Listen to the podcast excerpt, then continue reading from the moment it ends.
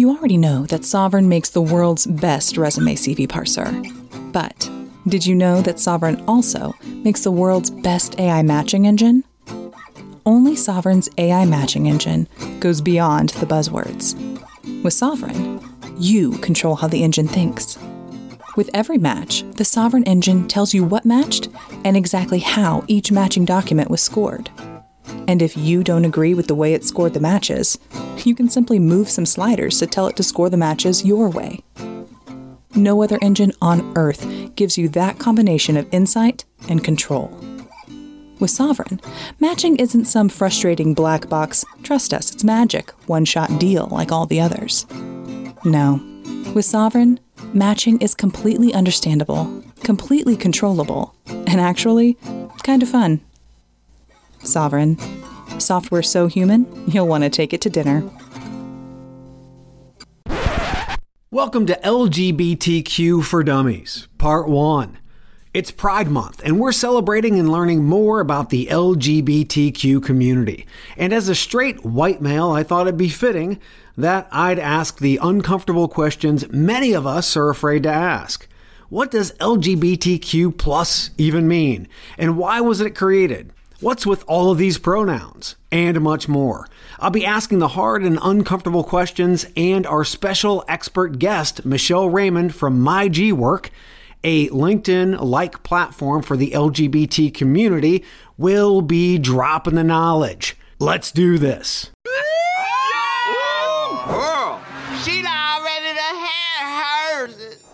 Thanks for joining us, Michelle. Let's jump into question number one. This one comes from Frank in Des Moines, Iowa. Frank writes, what does LGBTQ plus mean? It's a great question, and I'm glad we're starting there. So, essentially, um, this has been termed the alphabet, the gay alphabet, if you will. But I think I think it's probably best to start with a little history lesson, which sure. is LGBTQIA plus wasn't used until very recently. The first use of the word homosexual wasn't even created until the late 1800s. We're talking 1889. Wow. And that was because up until yeah, I know, up until that point, basically the the way that people were referring to the LGBT community was with really derogative terms like bugger, molly, sodomite, abominable Okay.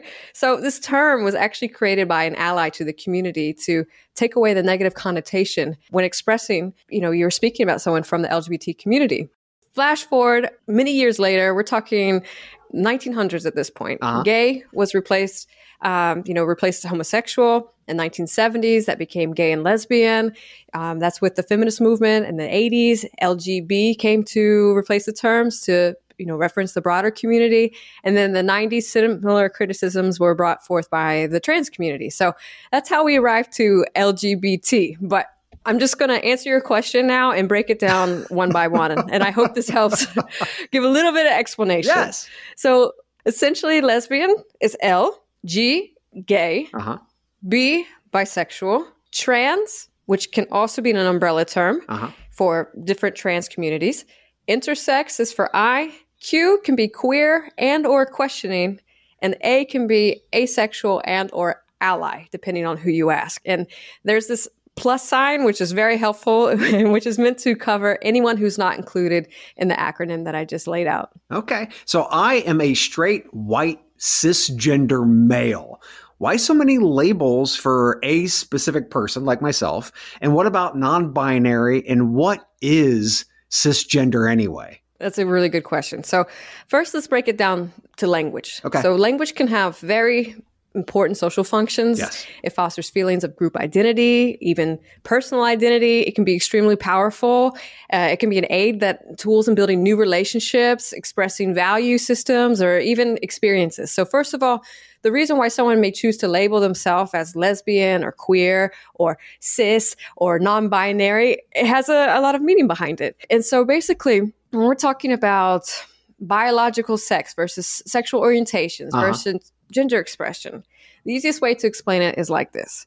So, cisgender is anyone who feels this personal sense of identity to the gender that corresponds with what they are assigned at birth. So, if on your birth certificate it says male and you identify as male, you would be considered cisgender because the way that you identify is the same as the assignment that you were given at the time of birth. Gender identity is internal. So if you want to really have a cheat sheet to understand the difference between gender identity and expression, think about identity as inside.